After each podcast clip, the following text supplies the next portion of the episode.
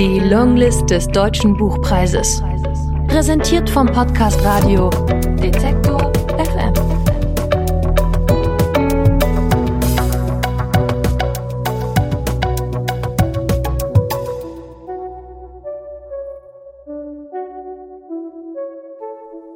Aus Charlotte Gneuss Gittersee. Gelesen von Christina Eretier. Wir waren 16, Jungs nur zwei, Thorsten und David. Heute bitte kein Gezicke, sagte die Bezler und klappte die Tafel auf. Wir säen und ernten für das sozialistische Wohl, stand dort in ordentlicher Schreibschrift. Die Bezler richtete ihre Dauerwelle und sagte, Heute wollen wir uns mit der Aussaat von Weißkohl beschäftigen. Anna meldete sich. Kann ich mal aufs Klo? Babsi sagte, die schon wieder, die hat doch Geheimnisse auf dem Klo vergraben. Anna drehte sich. Nee, meine Tage. Wie kann er wissen? rief Kerstin, doch die Tür war schon zugefallen. Ruhe jetzt! Die Bezler klopfte mit Kreide gegen die Tafel. In welchen Gerichten verwendet man Weißkohl? Ein Topf Auflauf, tote Oma, antwortete Marlene. Würdest du dich bitte melden? fragte die Bezler. Marie schrieb in mein Heft. Wie nervig alle sind. Ich schrieb darunter. Du erst, lass mein Heft in Ruhe. Draußen lief eine Katze über den aufgerissenen Beton. Marie malte einen Strich. Lass mein Heft in Ruhe. Dann beugte sie sich zu mir hinüber und flüsterte Wie läuft es mit Paul? Als Paul am Freitag mit seiner Schwalbe in den Hof geknattert war, hatte Oma schon die Augen verdreht. Ich bin schnell hochgerannt, um nach der Kleinen zu schauen, aber die schlief noch feste. Also habe ich eilig die Lippen rot gemalt, die Haare durchgewuschelt, das Kleid glatt gestrichen und bin runtergerannt. Paul hatte die Schwalbe mittlerweile ausgeschaltet und stand breitbeinig an den Sattel gelehnt. Lust auf ein Abenteuer? Hat er gefragt und gezwinkert. Klar hatte ich Lust, aber die Kleine könnte jede Minute aufwachen, und dazu war heute Waschtag. Komm schon. Er wollte zum Sommersonnenwendfest zu den Tschechen mit Rühle. Bei denen war im Betrieb eine Maschine ausgefallen, und bis die Ersatzteile hier sind, sagte Paul, sind die Russen tot. Natürlich wollte ich mitfahren, aber die Kleine, die Wäsche. Entweder jetzt oder nie. Pauls Finger spielten mit der Bremse Klicklack. Ich wäre natürlich am liebsten sofort auf und davon, doch ich sagte, nee, nee, so schnell geht das nicht. Und ohne Muttis Erlaubnis glaubst du ja selbst nicht. Ja, dann frag die doch. Ist nicht da. Dann fragen wir halt deinen Vati. Der sagt doch eh ja, meinte Paul startete die Maschine und schon waren wir mit 180 auf der langen Straße, das ganze Rapsgelb nur so am Vorbeizischen. Ich umarmte Paul von hinten, spürte seinen Rücken mit den Brüsten, lehnte mich an seine Schulter und schon waren wir in Klein-Nauendorf. Gleich die erste links in der Zossener.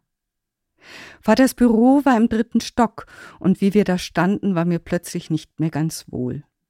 Nun mach schon, sagte Paul können hier ja nicht ewig rumstehen. Er wollte noch Sachen packen und mich dann gegen halb vier wieder abholen. Und wenn's später wird, dann komm einfach direkt um dreiviertel sechs zum Waldplatz, sagte Paul und wollte mich streicheln. Doch ich schüttelte den Kopf und seine Finger fort. Ach komm, mit deinem Alten kann man doch reden. Denkste, rief ich. Aber da war er schon weg. Ich sah nach oben, ob vielleicht das Fenster offen stand und Vater schon rausschaute. Was sollte ich sagen? Du, Vati, ich fahr jetzt mit zwei Jungs zum Sonnenwendfest. Die Wäsche macht sich von allein und die Kleine hat über Mittag kochen gelernt. Du brauchst dir keine Sorgen zu machen. Montag bin ich zurück. Natürlich kein Fenster offen. Ich kickte einen Zigarettenstummel vom Bordstein, setzte mich auf die unterste Stufe, legte die Ellenbogen auf die Knie und den Kopf auf die Unterarme. Schließlich pulte ich Dreck unterm Zehennagel hervor. Dann wieder sah ich zum obersten Fenster, ob vielleicht der Sekretär Mittagspause hatte.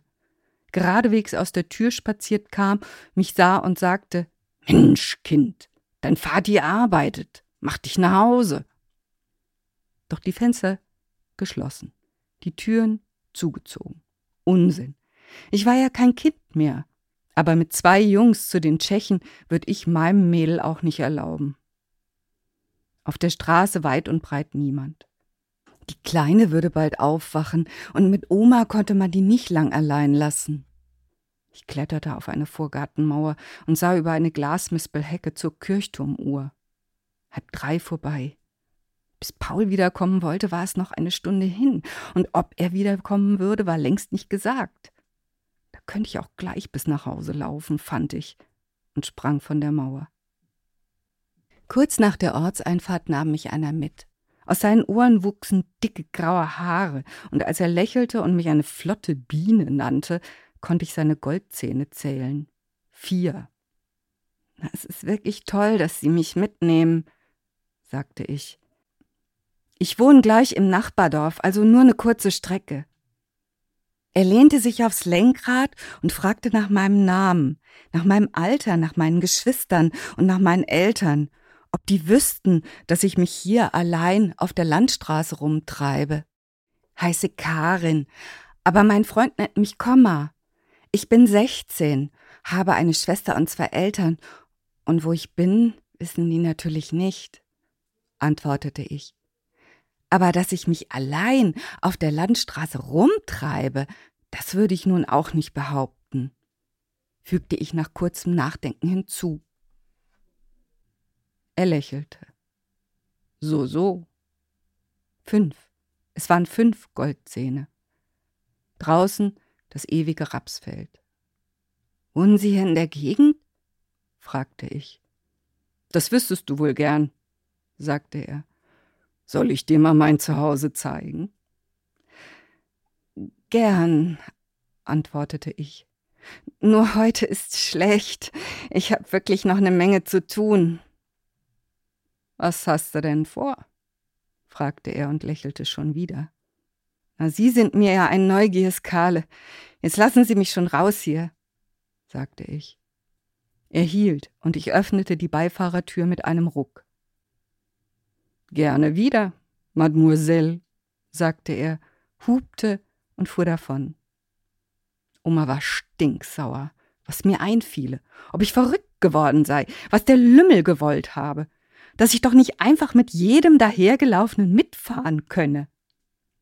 Ich nahm mir die Kleine ab, die durchgehend plärrte und erklärte, dass Paul kein dahergelaufener sei. Was sie eigentlich glaube, als ob ich mit jedem dahergelaufenen mitfahren würde. Dass ich nur kurz weg gewesen sei, dass sie das jetzt bitte nicht an die große Glocke zu hängen brauche. Bis hinten in den Hof konnte ich sie brüllen hören. Alles gut, alles gut, flüsterte ich der Kleinen ins Ohr und gab ihr einen Kuss auf das weiche, dünne Haar. Oma meint das nicht so. Sie ist nur sauer, weil sie den Krieg verloren hat. Ich setzte die Kleine auf den Boden. Sofort klammerte sie sich an mein Bein. Kleines Goldgefunkel, ich muss jetzt Wäsche machen, und da kann ich dich nicht die ganze Zeit auf dem Arm tragen. Verstehst du das nicht? Die Kleine verstand es nicht. Tränen hingen ihr an den Wimpern. Was Mutti auch noch mal werfen musste. Ich rüttelte am einem der unteren Äste vom Nussbaum. Die Kleine starrte wie blöde auf die Wackelei und wurde still. Siehst du, sagte ich, öffnete die Maschine, klatschte die Wäsche in den Zinkbottich und ging mit zwei Eimern ins Haus. Als ich gerade mit der Schleuderkurbel fertig war, hörte ich sie am Tor jaulen. Dass ich wieder mit diesem Jungen. Eine Schande wäre das, dass man mir mal die Meinung. Diese Jugend heut zu. Das Tor fiel donnernd ins Schloss. Kurz darauf war der Vater im Hinterhof. Die Kleine strahlte. Er nahm sie hoch, warf sie in die Luft und sagte zu mir Mutti sagt, dein Paul war wieder da. Ich nickte und nahm ein Unterhemd aus der Trommel. Dieser Paul? Vater lachte. Verführt meine Tochter und treibt meine Mutter in den Wahnsinn. Was habt ihr denn gemacht? Wir sind nur kurz herumgefahren. Nur kurz herumgefahren, fragte Vater. Nur kurz herumgefahren. Und werdet ihr wieder herumfahren? Ich zuckte mit den Schultern. Vielleicht? Also, wenn ihr vorhabt, noch öfter herumzufahren, dann bitte fragt mich davor, sonst kann die ganze Situation ziemlich verfahren werden. Die Kleine quengelte. Vater klopfte ihr zur Beruhigung auf den Po. Dann sah er mich sehr ernst an und sagte Versprich mir bitte, dass du ehrlich bist. Ich versprach es.